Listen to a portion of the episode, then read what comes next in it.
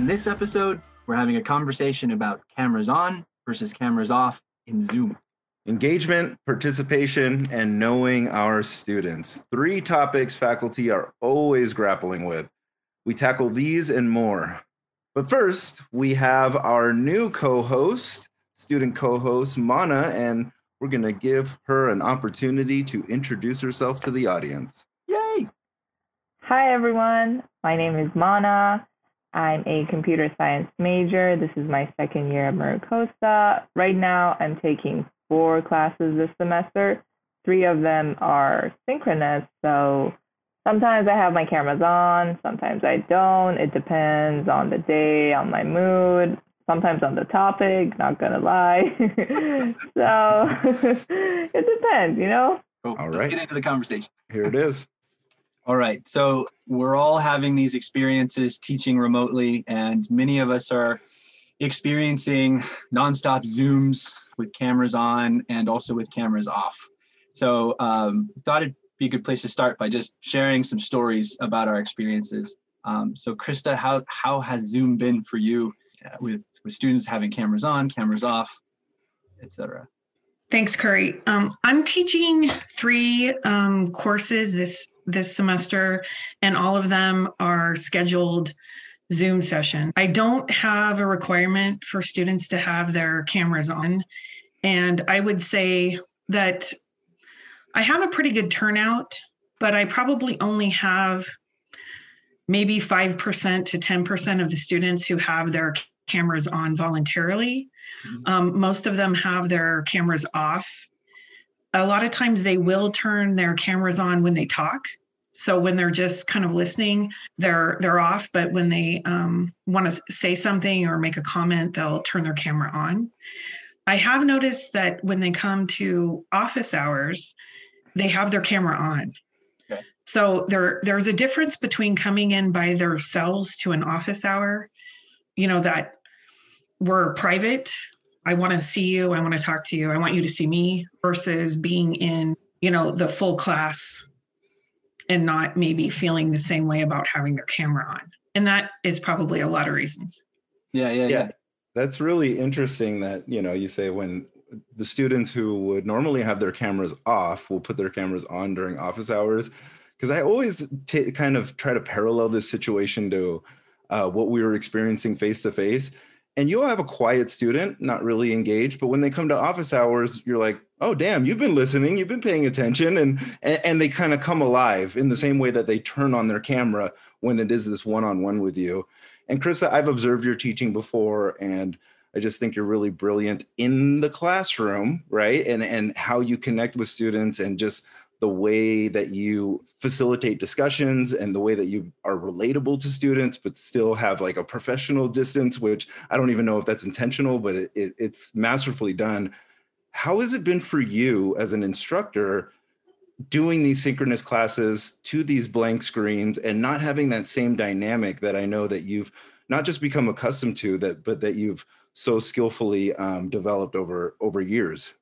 For me personally, it sucks. You know, I I totally miss um, the classroom. I always make the joke that as soon as the campus opens, I will be running over everyone in the psych department to, be first in line to get back on campus. So, it, just personally, I, I miss that difference. I'm also not as seasoned, to be frank, right? I'm not a seasoned online instructor. This was not something that I had done previously in my 20 years as a full timer. So last uh, March, when we all went online, that was my first time. So I think I'm learning a lot. And I, am always trying to remind my students that I, although I am the instructor of record, I'm also learning along with everyone else. Hopefully, I'm a lifelong learner, and so I I love I like the fact that we're kind of going through this together for for a lot of people. But I I don't think this is just me personally, and it might depend on the class. I haven't got the feeling that the students aren't interacting with me just because their camera is not on. Mm. I don't I don't feel that way. I feel like we're still having conversations. It, it is weird sometimes to look out and see a bunch of screens instead of people. Um, but I, I still feel like we're making those connections. We're still having meaningful conversations. And again, that might be the classes that I teach. It might have something to do with the content matter. It might be different in you know a class like lab, right? Mm-hmm. Mm-hmm. I also have seen in my 20 years of of you know teaching that people feel that if you can see the face that they're paying attention and I don't agree with that. And I think teachers forget that we were students. We, and we used to sit and stare at the teacher while we were planning what we were going to do that night or something. And so i don't think that necessarily having a camera on means that they're paying attention I, I think that it's hard for us to adjust but we have to realize that we just have to keep we have to keep going. We have to just keep checking in and doing what we can. Yeah yeah. You know the the the other thing that that anecdote about the student that will show up to office hours and talk but is really quiet in class makes me think about if i think about my zoom experiences with regards to classroom settings i wonder if the camera on student is also that student who wants to sit in the front row and the camera off student is the one that just wants to sort of be in the back and absorb right mana you're shaking your head what do you think no i don't think i mean i personally i always turn on my camera just to avoid distraction because I have so many things in my room that can distract me. So I don't know. It depends. That may be the case, but I, I don't think so. It's just a lot of stuff right now that I don't think we can just say, you know, that may be the case. That might be the case, but I think like right now it's everything's like so messy that it's too hard to tell. So that's just what I think. I don't know what our instructors here think. You, you know, before we before we hit record on the session here, Mana, you were saying that you're taking Zoom synchronous classes because you are not comfortable or you would prefer that scheduled time and and that live time with the instructor and other students. Can you talk about that preference a little bit? And because seems like online classes, especially asynchronous, are growing at a rate you know that we haven't seen before and there are a lot of offerings in that space. Why why do you still prefer the the live session times? Well, I prefer the live session because you get a lot of human interaction, even though you may not see the picture. I just feel like we're all so we're all cooped up in our homes and we don't get to go outside a lot. And when we go outside, it's just all these restrictions. And when you have that class, it's just you know you you get that interaction, you get to talk to people, and uh, it just makes it makes my day better. So I just like that. And again, it's the distraction that I mentioned. I get distracted very easily. So just, you know, knowing that my instructor is always reminding me, hey, you got an exam coming up, you know, your homework is due. That that's always really good for me. Um, and then again, the thing is that you hear other people too. You know, your classmate is going to ask a question. Sometimes you may be shy, so you don't ask it. You know, someone else may ask it for you. So um, I think that's really good, and um, I think it's beneficial. So I always prefer just synchronous classes. I think it's just more interaction. It's I like it better overall. And so the the the the, the synchronous sort of format helps to um, it helps with accountability to a degree. But Mana, it sounds like you're saying that also having the camera on helps as well. It helps you to stay focused, to not be distracted but I wonder on our side, the teacher's side, are we are we encouraging our students for that reason? Um, are we only encouraging that because we really like those faces? I'm hearing kind of both sides. Tyrone, do you want to share uh, your experience? How how are you setting up camera policies? How are you encouraging students either way? And, and what are the motivations behind that? I'd say my experiences are similar to Krista's in that maybe 5 to 10% of students in my courses voluntarily put their camera on. I certainly don't require it. Yeah. And I'm personally teaching to a bunch of screens that just have a person's name on it with white letters. Doesn't bother me at all. And sometimes it's been distracting when students turn their cameras on and I've had to ask them to turn their camera off or I've had to quickly turn their camera off because I've seen mom dancing in the background, making out. I've seen people walking at work while they're, it looks like waiting tables, possibly, and taking their online class. So uh, I have to filter that stuff out. And that becomes just one more thing I have to keep an eye on as an instructor while I'm trying to teach a class. And so that sometimes I think, thank you for turning your camera off today in this space so I can focus on giving you the best lecture and discussion facilitating I can muster today and not have to look at you know 20 different screens and see what's happening on all of them at the same time in addition to looking at my own slideshow and making sure there's no typos or anything there. If I, if I could share really quickly, my perspective on online teaching maybe is a little bit different in this way. Um, I first started teaching online classes probably in like 2013. The only choice was asynchronous. There was no way to connect with students in real time uh, when I first started online classes. So to me, being able to do it synchronously, synchronously in Zoom is actually a really big advantage. So if the student is present, camera on or off, I'm I'm happy that we can connect that way. My biggest concern is the student who's in the class and didn't show up that day on Zoom. What's happening with that student? You, you know, you, you bring up a good point, Tyrone, about the kind of how it could be distracting, right? And and we're got all these competing obligations when we're looking at a screen and we're trying to see like what what's going on in their background, what what kind of reactions that they're having. And when you have all the cameras on, the students are doing the same thing. They may be more concerned with like a mirroring effect of like how people are looking at me, how are they looking at my background, what are those judgments? And we have that in our everyday, like the way we dress and, and, and the way we present ourselves in public. And kind of along those same lines is that we really rely on gestures and and our the movements of our body to understand communication fully or uh, to the best of our ability. And that's lacking in Zoom in a lot of ways. So I kind of want to ask Krista from the psychological perspective, what are maybe some concerns you have about the way we're doing things now or um, issues of cognitive load and and how people are to how people are experiencing it now, but also coming out of this, what, what kind of psychological impacts and, and implications we have to look forward to, which is a weird way of putting it, but yes there's too many to talk about. um, Certainly, and I think it's I think it's for all of us. It's it's for the students, it's for the faculty, it's for the staff, it's for everyone. You know, that's MiraCosta and every other college and K through 12. I was reading something that the K through 12 teachers they want the camera on because they want to see the face so they can see if the student doesn't understand and I, that makes sense maybe at, at a lower um, grade when students haven't psychologically been able to maybe monitor their emotions and monitor what's going on. And so again i think that it, we have to think about in the classroom when we were there a lot of us there we're, we're we think that we can see if there's something wrong. And i think some teachers do right? They can i tell my students this when when you've been here every day or every other day for so many weeks, I can see a difference in your face. So I think we're missing that. Yeah. And that might not be the difference that they don't understand the statistical procedure I'm doing. It's that there's something going on emotionally and I need to reach out.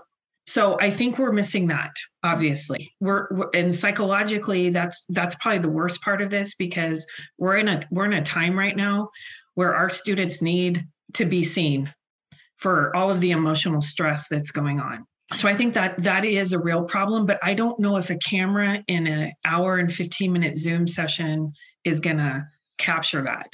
I, I think probably not. And i think it goes back to what tyrone said.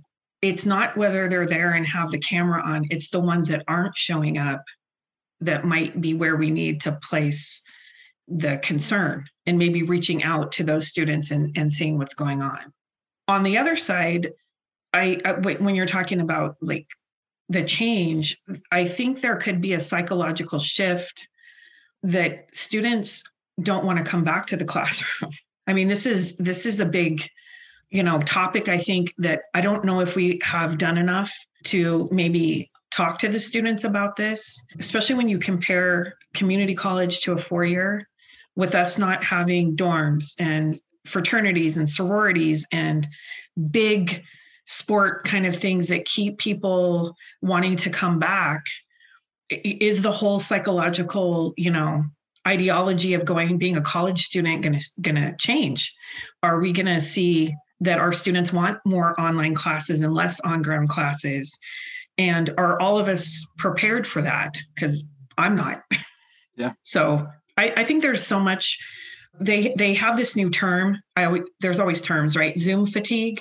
Yeah. Sean, you've probably heard of it. Everyone's probably heard of it.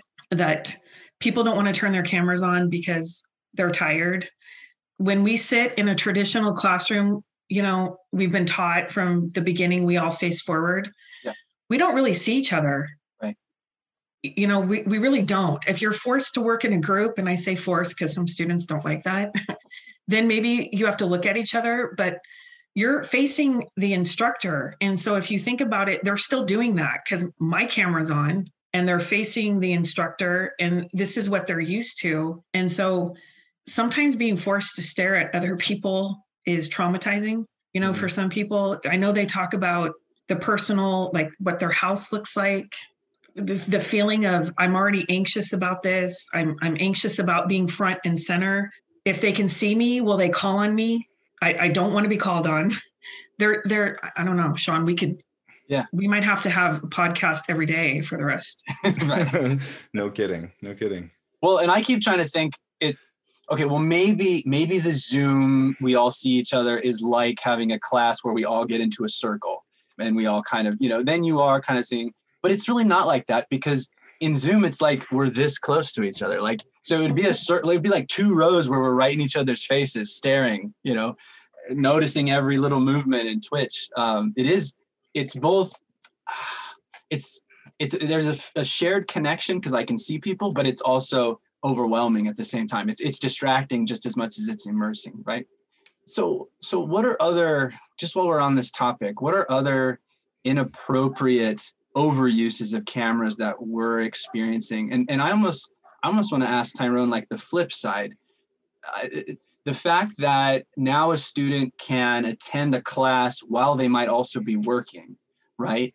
For us to say, well, you know, your camera doesn't need to be on. In fact, please don't turn it on because it's distracting.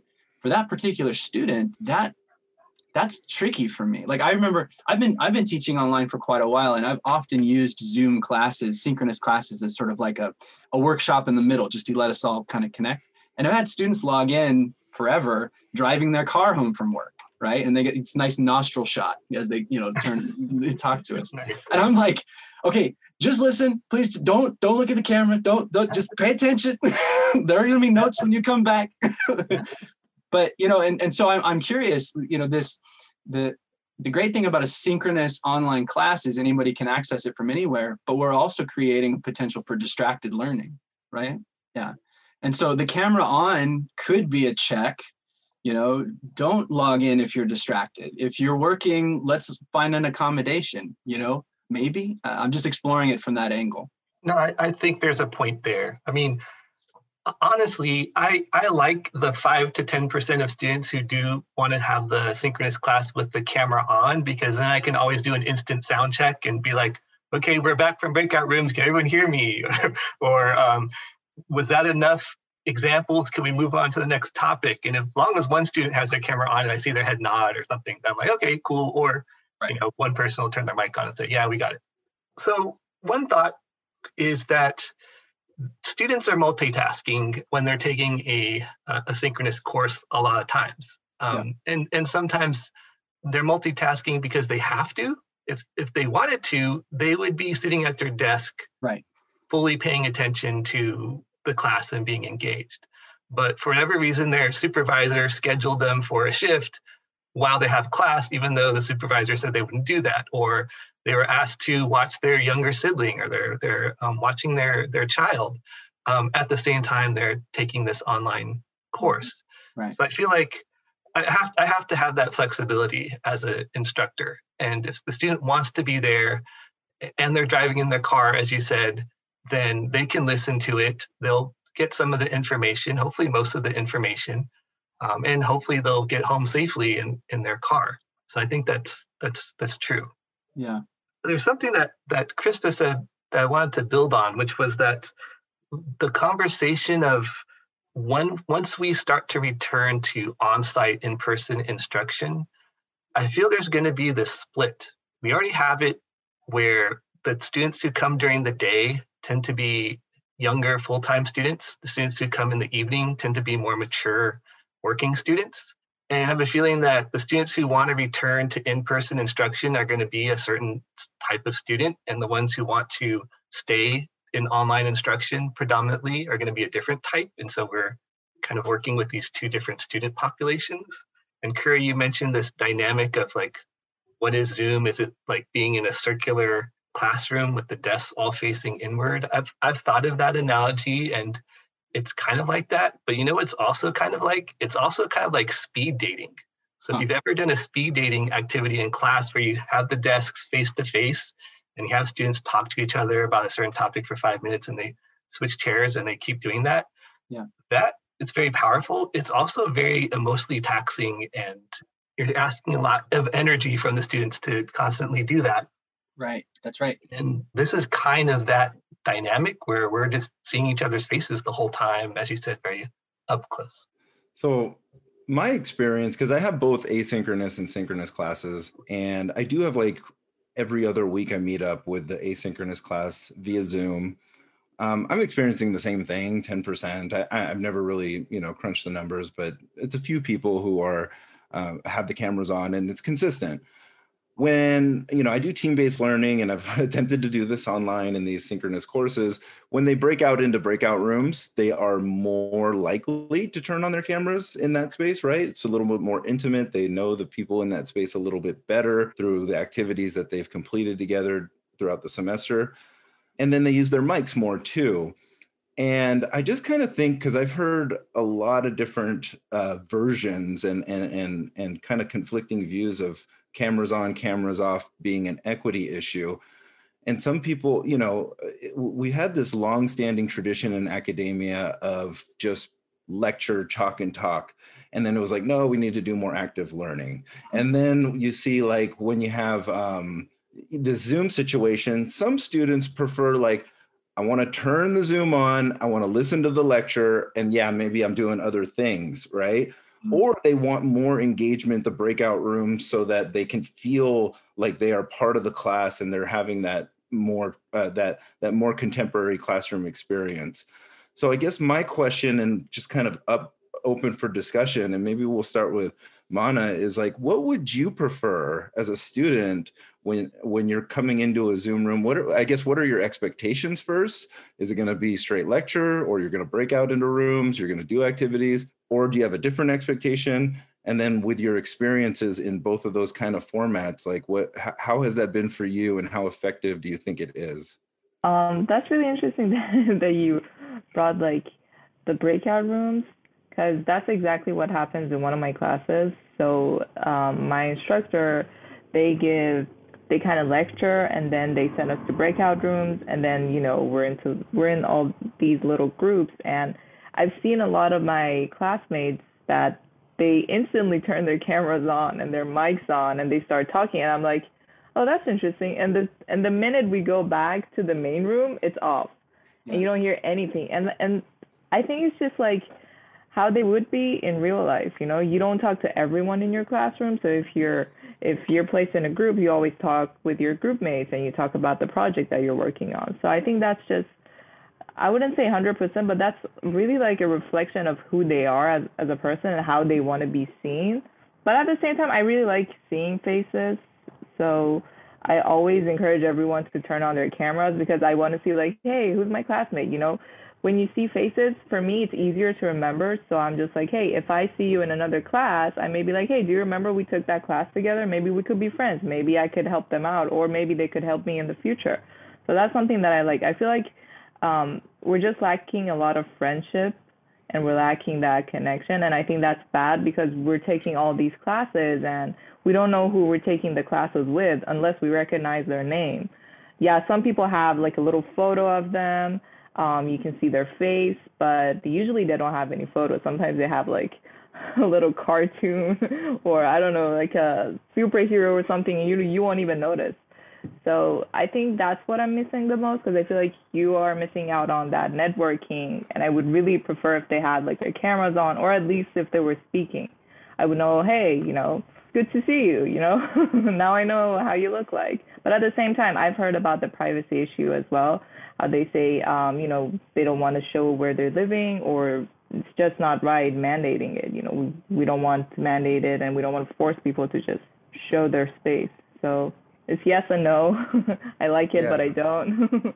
and for everybody, it's kind of a, when you do the breakout rooms. Let's say you do a think pair share where we're, the breakout rooms consist of two students um, that discuss something, come back, and then maybe report to the larger class. Some people get outed as like either not paying attention or they're not near the computer, right? Because they're like, I just talked to the screen for the last five minutes and nobody was there.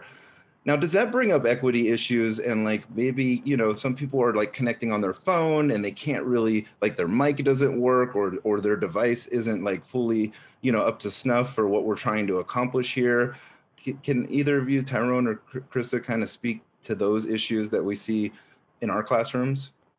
Well, I think there is an equity issue there. Um, and I think that it just compounds the stress and anxiety that they're feeling in their lives, you know, because of the things that have been going on since we transitioned last March. You know, it could be financial, personal, you know, all all of that I think is is a problem already. And then having to worry about what I'm going to look like on the camera, or do I have the right device? Do I have the right microphone? I, I think um, that would cause people to actually not show up or you know not consider a synchronous class and the benefits of a synchronous class because they're so worried about that and maybe they've heard other students talk about that you know and so i think that it it speaks a lot to the expectation that and, and sometimes again we forget the expectation that every student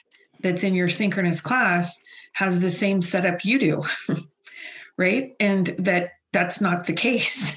And that can be very embarrassing um, coming from a college that was very low income student this was a constant reminder that we had to remind teachers that students are you're, you, we're putting things out there that are causing them to feel embarrassed about who they are um, and so i i think that it is something that we have to consider you know, and we have to, Tyrone used the word flexible, and I think that's such an important word right now. We've got to be flexible. Can I build on that?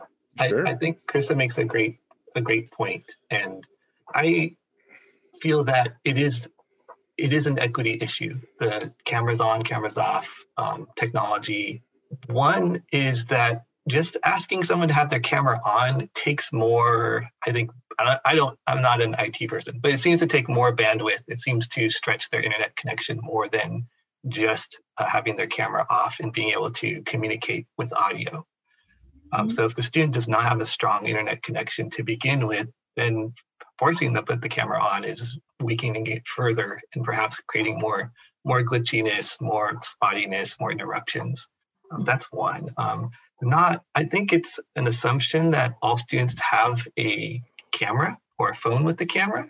Mm-hmm. Um, I think most probably do, but to be honest, when when we switched to online instruction in March 2020, um, I did most of my at-home computer work on a on an old Windows 7 computer that did not have a web camera on it. The one I had in my office at MiraCosta does, but and so I was in the same situation. I think a lot of students were were like, okay, I'm taking an online class, or now I'm teaching an online class. I don't have a web camera. I don't have a microphone. what am I going to do? Right. So then that's an equity issue, I, I believe. And, mm-hmm. and yeah, flexibility is important, trying to come up with ways to make the class accessible to everyone. It's really important. I, I record all of the synchronous sessions so that if a student's internet does cut out or something in the middle of the class, they can go back and pick up where they left and then and be able to still continue with with their instruction and their learning and so that that brings to mind another reference to the physical classroom um, and it's and, and mana you made me think of this as well the classroom itself facilitates a behavior, right? And it facilitates, it has, there's certain affordances that we take for granted when we're in a space together, right?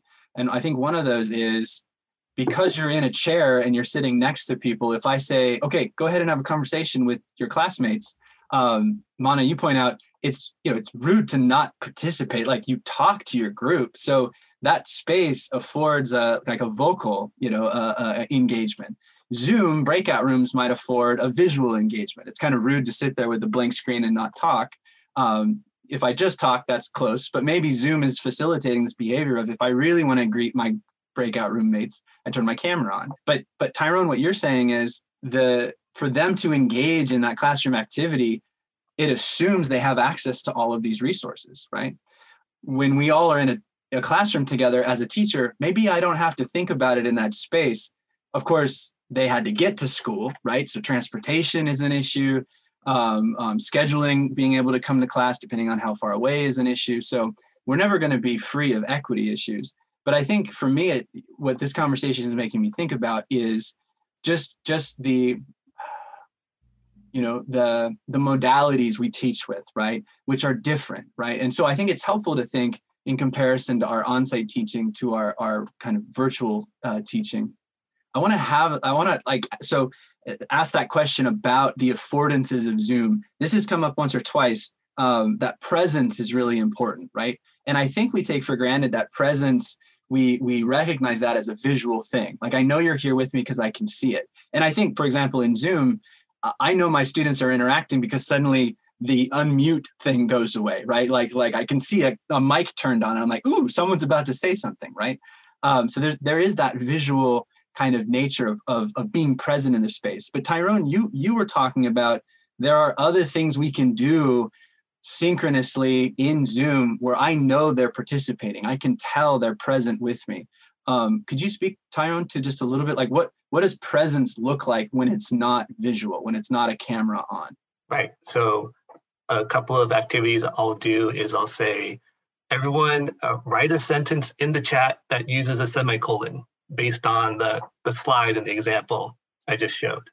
And then I see a stream of sentences, I can read them out and say, um, good job, I like this one, yes, go Lakers, and you know, whatever happens to be in the sentence.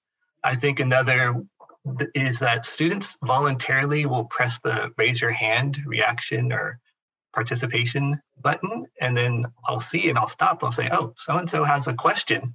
What's your question? And then they, then they and then I know even if they haven't had their camera on the whole class that they're paying attention and they want to know something further.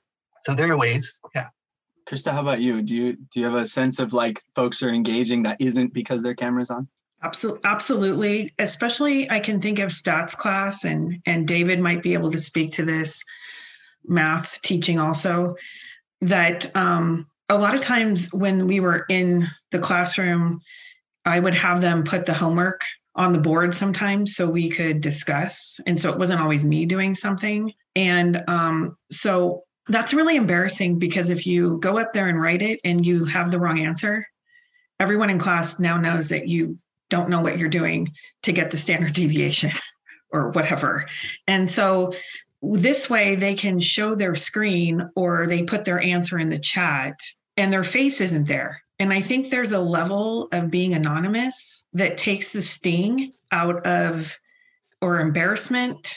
And I think this helps psychologically to want to share more. And so even if their camera's not on, they're all participating they're they're sending me their answer they're they'll they'll be like can i share my whiteboard and you know their calculation. And i i just that has been i think something really positive that maybe didn't happen in the classroom. I do think that there is something to that krista. Uh, I'm, I'm on the probably on the other side of the coin. I'm i'm going through like in my calculus class in the fall i'm there's 35 people there. And I go through 10 or 12, 15, I'm going down by their name and I'm asking them if they understand. I'm asking if, if they have any questions about notation, any questions about whatever the topic is, and go around and I'm asking for contributions, uh, small little bits where they can contribute something. Because most of my students, due to my topics, can't use chat to write what they're talking about. They don't have access to a nice template to um, throw in their their math notation, um, especially for most. That's what they're having difficulty with. They don't know what it means. So I, I'm I'm limited in a different way, but I, I I see a lot of well from what I'm hearing, like especially with what with Tyrone brought up about not having the right uh, equipment and not having the right technology. There is a history here at MiraCosta, and especially at community colleges in California, but at MiraCosta in particular, for not outfitting our colleagues and our students with the right equipment. Uh, MiraCosta has been particularly uh, reluctant to build student labs to require uh, technology use because we don't want to spend money on the space.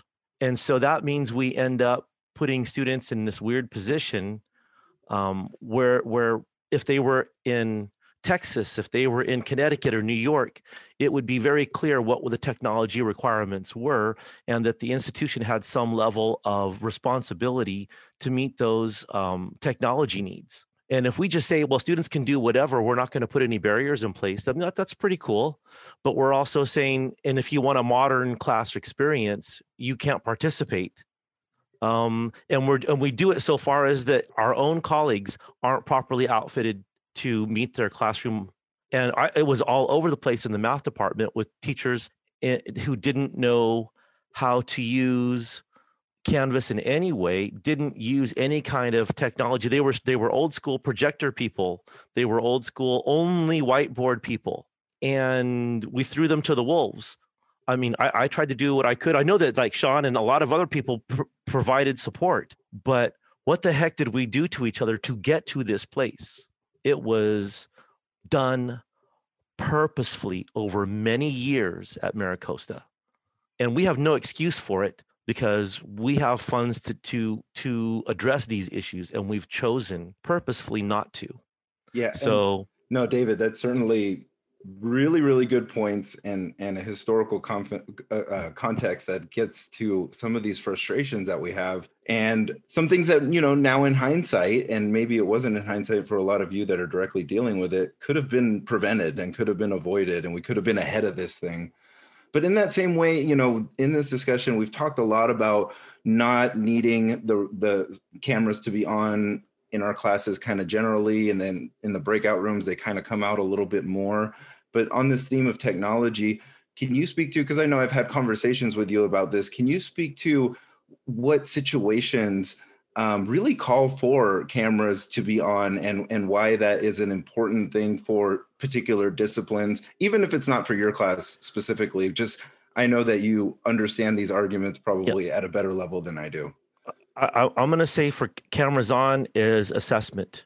It's really on the assessment days. It, it's that, I need to know who it is that's that's doing the thing that we're asking them to do, and I need to be able to see um, what their accessing. And for some of my students who are tech, having challenges with technology, sometimes what they can do is they can say, see, they can lift up something, whether it's paper, whether it's a calculator, whether it's their tablet, and say, see, this is what I'm dealing with. And um, I also get a lot when I see their faces, I see their bodies, and I see what they're doing. And Sean, I also get a lot when I'm seeing they're literally in their bed covers up and one eyeball is peeking out.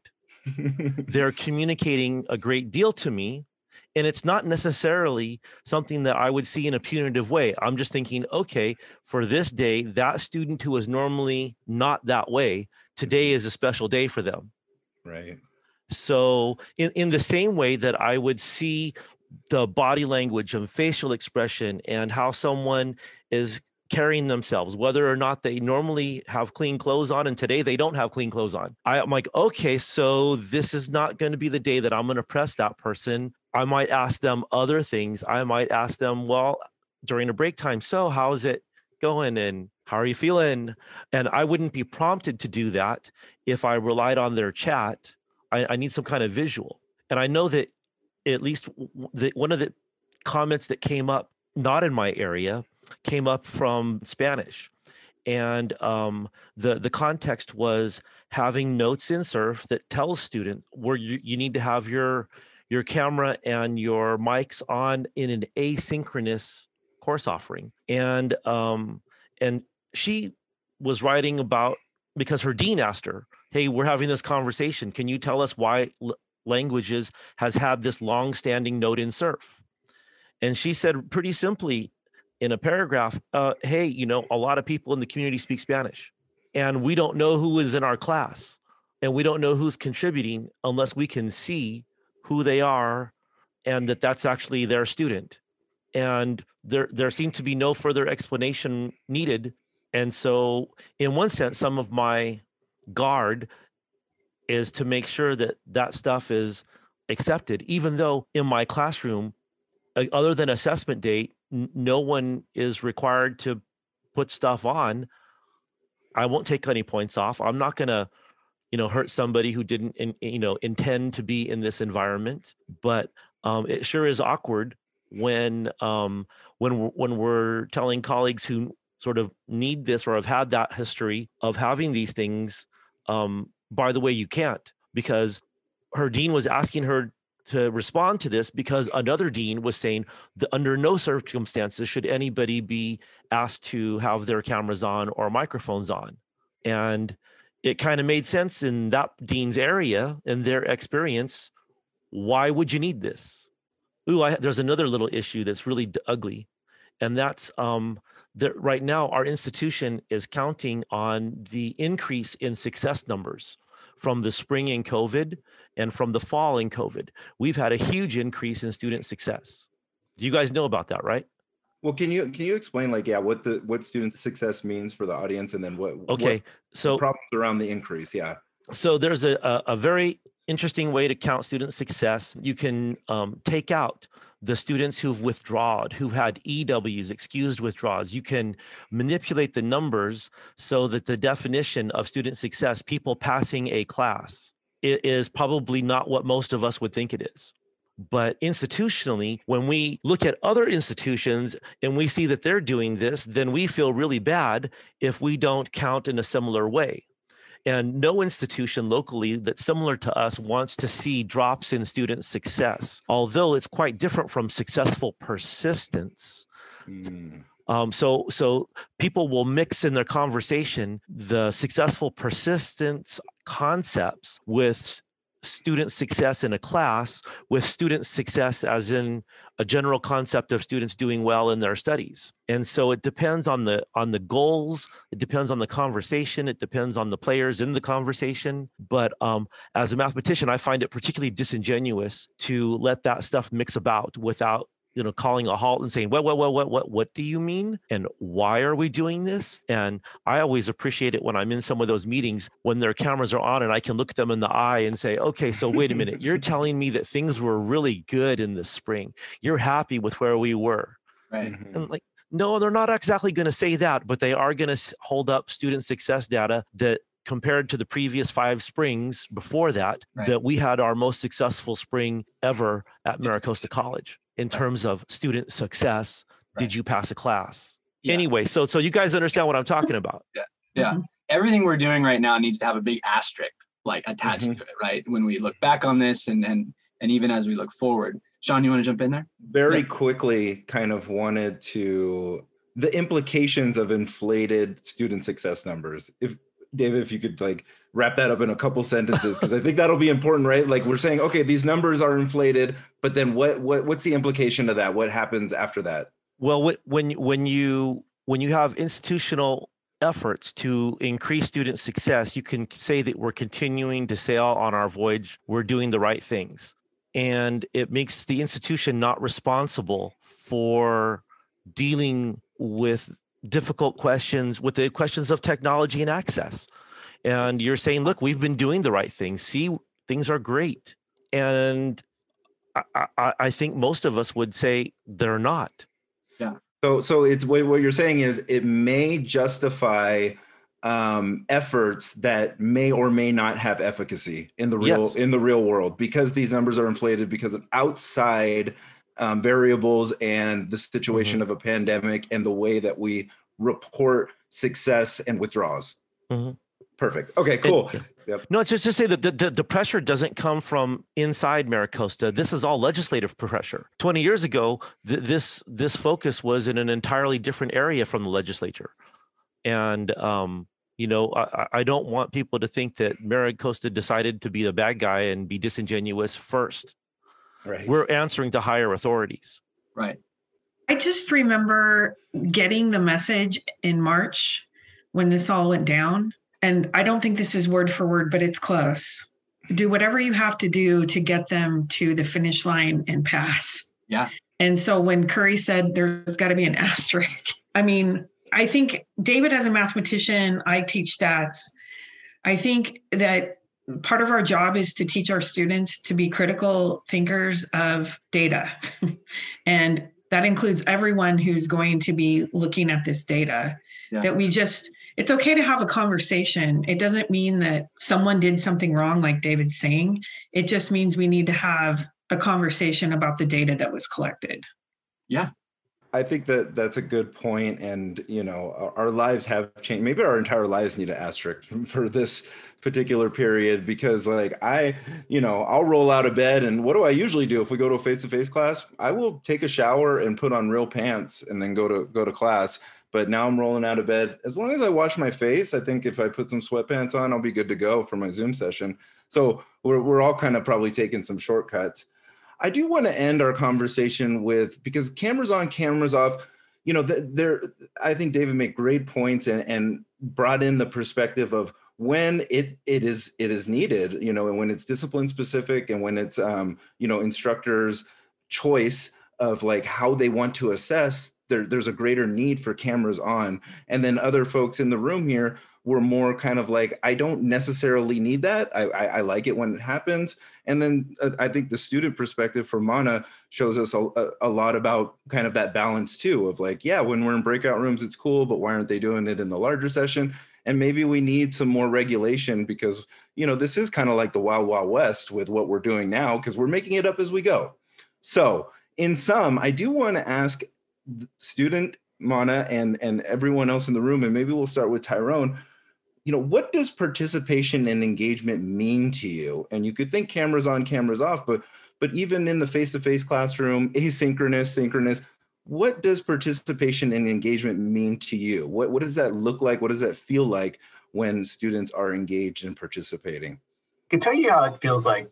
I, I actually know exactly how it feels like. If a class session ends and i know that i heard at least at least something from every single student who was there in class that day it was success. It was a success. Participation was high. And so as an instructor, I have to try to design for that. How am I going to involve students and invite them in to want to participate, even if they haven't finished the homework or done the reading that was assigned? I still want to hear from them. I still want them to contribute in some way. So I have to have a mix of, of questions, as David said, kind of like check-in questions, like how is how are you doing with the assignment? And so you know you can answer that any way that you want but that's participating. Actually gives me a clue like oh maybe students are finding this more difficult than i thought or maybe they're they're finding it um, easier than i thought. Um, so that's that's useful information. So but how that happens i think in a zoom class is it could be through the chat it could be through turn the mic on it could be through um, they're in a breakout room. I pop into the breakout room, introduce myself, listen to the conversation for a few minutes, notice that everyone was talking and heard what they say, and I leave and go to the next one. So it isn't necessarily having to call out every person in class, but that that's my plan. I want to hear from everyone. It doesn't always happen, but that's what I'm striving for, and that's how I know participation's happening. You. And maybe Krista? I think it does depend on the class you're teaching for what kind of participation or engagement you're you're looking for. I'm I'm usually looking for participation engagement to let me know that there's some comprehension, but also that there's some you know they're applying to other stuff that's going on. So like if we're talking about statistics or in research methods um, like ethics, and they bring in what's going on currently with you know, vaccines. And then they're asking, what does it really mean when they're 95% effective? Can we talk about that? Then I I know that they're interested in not just maybe learning something like a hand calculation, but they're actually interested in learning how to be critical consumers of what they're being bombarded with every day. And um, I think that that makes me feel that they're engaged um, when they're asking those kinds of questions or can we talk about how this is you know related to something? I'm feeling better. It would be great if everyone participated and i think that's like a higher level. A lower level might just be that they're asking questions or looking for clarification on homework or you know something like that. So some days i think we have to realize that that might be i think david kind of alluded to this where there could be a student that's going through something and that low level of participation is enough. Mm-hmm. and then there's days where there's those higher levels of participation where you remember why you got into this field. You know it's like the proverbial light bulb you know and it's it's it carries you. It carries you when the other stuff's not carrying you i think when that when that happens. Absolutely and and Mana, maybe you know what participation looks like to you, or what that word even means, right? Because we have that, you know, probably in most of the syllabi that you come across. What does participation to you mean as a student? But then I also want to know, like, how do you know that an instructor is engaged in participating as well? Oh, that's a hard question. I told you, um, told you we are going to get into some rough stuff. I know.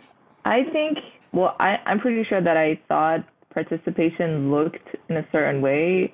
I don't think that way anymore because of all, all the features that Zoom has and all the things that you can do on Canvas. So I don't I don't think you have to like show your face or even talk. Just letting your classmates and your instructor know that um, you're paying attention in the smallest little way Maybe it's just hitting a button or leaving a comment under someone's post in Canvas. I think that's really important. Just knowing that people are trying their best to communicate and be engaged, I think that's, I would just define that as participation because I, I think participation looks different for everyone. So I would just say like minimal conversations and anything that can just show their presence and engagement could be considered as participation. Thank you. David, what are your thoughts? Participation.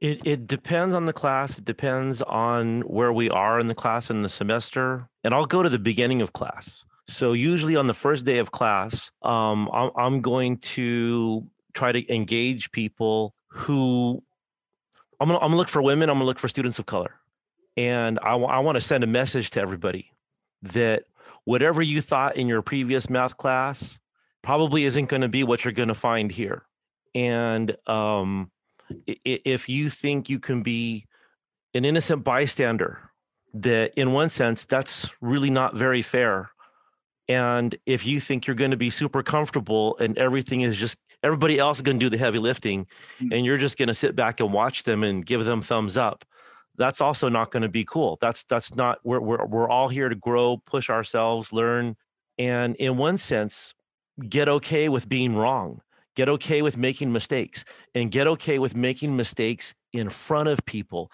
And in fact, as we grow, we're going to be more okay with making more mistakes more often. And we might have to hold each other back at sometimes because we're so used to making so many mistakes. Um, and, and, I try to get that going the first day. And sometimes um, I'll, I'll get people that come up in the first two questions, everybody does them perfectly. Mm. Or, you know, the first couple of questions I ask people to work through, hey, tell me what to write. What would the next step be in the in the procedure? Okay, so how do I check this? How do I know if we're right? Th- those kinds of questions. And everything comes out perfectly. And it's really frustrating because we didn't get the opportunity to talk about, well, geez, what are the common mistakes and common pitfalls and common misunderstandings? We lost an opportunity Mm. And then when that happens, I have to bring up, well, okay, guys, this was super awesome, and I'm I'm, I'm stoked that people can come in on the first day and nail this. But here's my point: I wanted I wanted us to have an opportunity to talk about possible mistakes, possible misunderstandings, things like this. So as we continue our class, let's look for that, and let's make it real safe to be wrong and uh, we'll go. I'll I'll talk to people. Okay, so how do you feel about being asked to do something in front of your colleagues and being wrong? Does it make you feel bad? Do you, hey colleagues, when you see that person making the mistake, do you go imposter? Shouldn't even be here. It, it, it, let's talk about these things because we're we need to overcome them. And um, anyway, that that's kind of whatever the participation is sometimes it's a nod of the head of yeah and sometimes that person had the marker or that person had the floor and they were explaining something. So it just depends.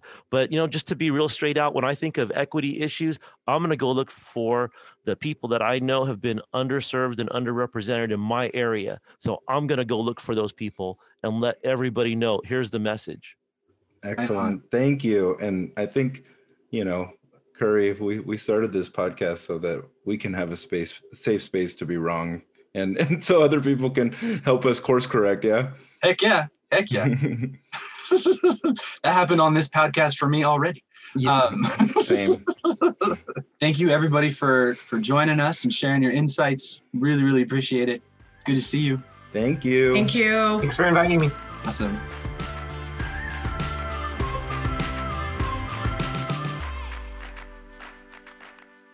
Curry, what'd you think? As always, amazing conversation. Um, I'm glad David uh, got to join us in the middle. Um, mm-hmm. And after, you know, after we turned the recording off, Tyrone uh, hung around for a little bit and shared um, some research that he he he engaged in preparation for this episode, and and but just didn't, you know, just didn't have a chance to introduce it. Mm-hmm. Um, and one of the one of the reports he mentioned was talking about really the value of anonymity for um, um, students of minoritized groups um, mm-hmm. and how not being spotlighted uh, uh, is actually um, a benefit to them because they don't feel judged initially. So that that cognitive load, right, is not there. And you know, it, it's it's an interesting to think about anonymity as a way to address racism in the classroom is interesting to me. Um, and so, are, what are you thinking? Do you have thoughts about that, Sean, or have you thought about that before? Well, I think as far as the racial justice side of cameras on, cameras off, and anonymity in the classroom, you know, we don't know yet. And a lot of this research that's coming out on on racial equity, I mean, it's fast and furious, and we don't have any kind of conclusive data and findings, um, despite what people may say in certain circles. So I would just exercise caution because sometimes we find out that we're doing more harm than good to racial minorities when we start applying some of the really preliminary research. And it's not to discredit the research, it's great that it's out there. Yeah. But when we have more in the next few years and we can kind of put it all together, do some meta analysis, we're, we're going to see we're going to have a much clearer picture than we do right now. And I think it's cloudy. So to kind of prescribe any kind of uh, standards, procedures, or recommendations is a little bit a little bit iffy at this point, in in my view, and that's just yeah. in my. Well, and and from a pedagogical perspective, and really wanting to embrace um, um, specific culturally sustaining practices like like funds of knowledge, right? Yes. One of the things I want to do in a class is I want to spotlight um, um, my students how they think, how they express particular, you know, epistemologies that are are you know linked to what they're bringing, like their home learning, their uh, uh, etc. And so I feel like, on the one hand, anonymity, um, it's a it. There is some value there, right? Um, especially for minoritized groups who don't want to be spotlighted right away, especially because they don't fully trust me yet, or they're expecting something to happen in that space. But I want to I want to move past that as as F effectively as I can um, um, fairly quickly. In other words, and, and this is kind of where, where I hear you saying, Sean, and correct me if it's if I'm wrong, but I, I value the research as well. And but I think where where anonymity is pointed to as a um, a I, I hesitate to even use the word strategy, but a strategy for for addressing race it's just accepting that racism th- that those systems are in place right and that and that Absolutely. this is a way to abide or to get through but for me that's it's so temporary and not a place i'm not comfortable staying there do, do you agree with that or I do. And it's kind of like when you see, you know, those studies that came out years ago about like job applications and the names on the application. Yeah. Like if we just strip the name, gender, and things like that, it makes it more fair for everybody. But again, I think that goes to your point. That's just saying that we're okay with the racism as it is, but yeah. we just blind the we blindfold the racists, right. and then and then you know then things will be better.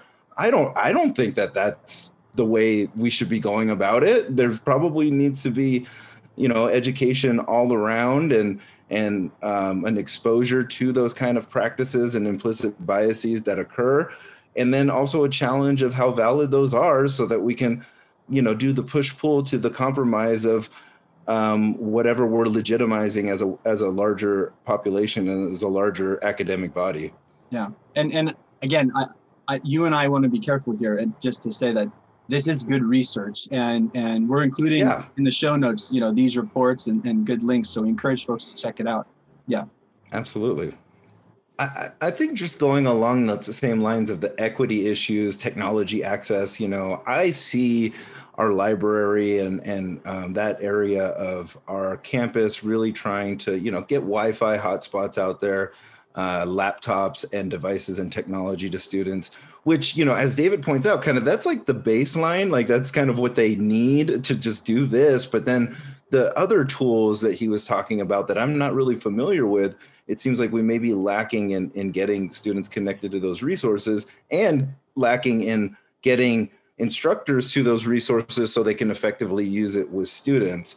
And so I just think along those lines, I know it's something that the Associated Student Government um, probably talks about and has discussions about and tries to promote in different ways to students. And so Mana, like what what's going on in that area maybe since last March to today? Like what are some of the things that y'all have been talking about in that space? Yeah, yeah. So last year when we hit the pandemic, I think it was during March, um, the first thing that we did was what we immediately allocated funds for hotspots and laptops because that was like a very uh, urgent need. And we didn't know that. We thought, you know, we were automatically assuming that a lot of students had access to laptops, hotspot, good internet. So that was really a shock to us. So we just wanted to make sure that everyone has that. Uh, we also allocated funds to emergency grants. So if they need anything other than just technology that MiraCosta doesn't offer, they can get it on their own. So I think it's really good that we did that. Um, this year, we haven't allocated any funds, but we're constantly making sure that everyone knows where to find the resources that are out there for them. You know, we might refer them to um, fill out a care form or to the care department. We just want to make sure they're getting whatever they need. Even if we don't allocate any funds to any department directly, we make sure that we're kind of that link in between. I, my department is, was, was doing similar things in the fall. We, you know, budgets that were otherwise dedicated to printing, which no one's printing anything right now. So we're like, right, we've got this True. money. We should do something meaningful with it. So my department was trying to figure out, well, could we buy some Chromebooks? Could we be part of that distribution of resources? And you know, I as noble as that is, and I think that's just the reality. Like all of us who have access to means and resources want to distribute them, um, but it's it's fairly dis- disjointed, right? And and and limited. Like we, you know, as a as a small department or as a program, as a student body government, we can only do so much. So there really is an institutional need to to ask, like, what is the future classroom? Like, you know, when we get past this pandemic, what what will our cl- classrooms be? And how do we set things up so that we're not you know uh, uh, designing a classroom experience and then making students bring their own equipment to it? Like like how do we supply all the apparatus required of that space and that learning um, as an institution and you know as part of registering and enrolling and all that stuff? Just yeah. Yeah and i know as we introduced at the beginning of this episode prior to the conversation starting that mana this is your first um, episode that you are co-hosting how to go for you? Listening in on this conversation and then uh, bringing in your perspective along the way how was that? Uh, it was pretty amazing. It was really nice and i feel like i just learned a lot and it's really interesting when you listen to people they all they all have very different perspectives and you just learn so much from each person so i really find value in that and i'm just really happy that i'm a part of this team which means you know each ep- episode you get to learn a lot of new stuff which i find really interesting and valuable and helpful so it was just amazing. So, you know, I'm looking forward to future episodes. I'm not going anywhere. Very nice. And, and, you know, something that I could say too is, um, and I hope it happens with our listeners as well, is when you started talking, I, I noticed the, the advantages of cameras on in Zoom, right? I noticed all of the faculty were very much engaged in paying attention to what you had to say. So yep. you are a very valuable perspective to have in this space. And I, I, I uh, thank you again for joining us and your willingness, and also your willingness to not go away. So um, I'll, I'll, I'll think about that if I ever try to kick you out. That you're not going out without a fight. I appreciate that. nice. Well, thanks everybody. See you next time. Students and faculty engage topics. Dangerous discussions need a safe space. This episode is supported by the MiraCosta Foundation's Innovation Grant. The Safe Topics podcast is produced and engineered by Kelly Barnett. James Garcia handles promotion, student recruitment, and research. You can find us on Twitter, Instagram, and safetopics.podbean.com. Find us on Apple and Spotify. Please rate and subscribe. Thanks for listening.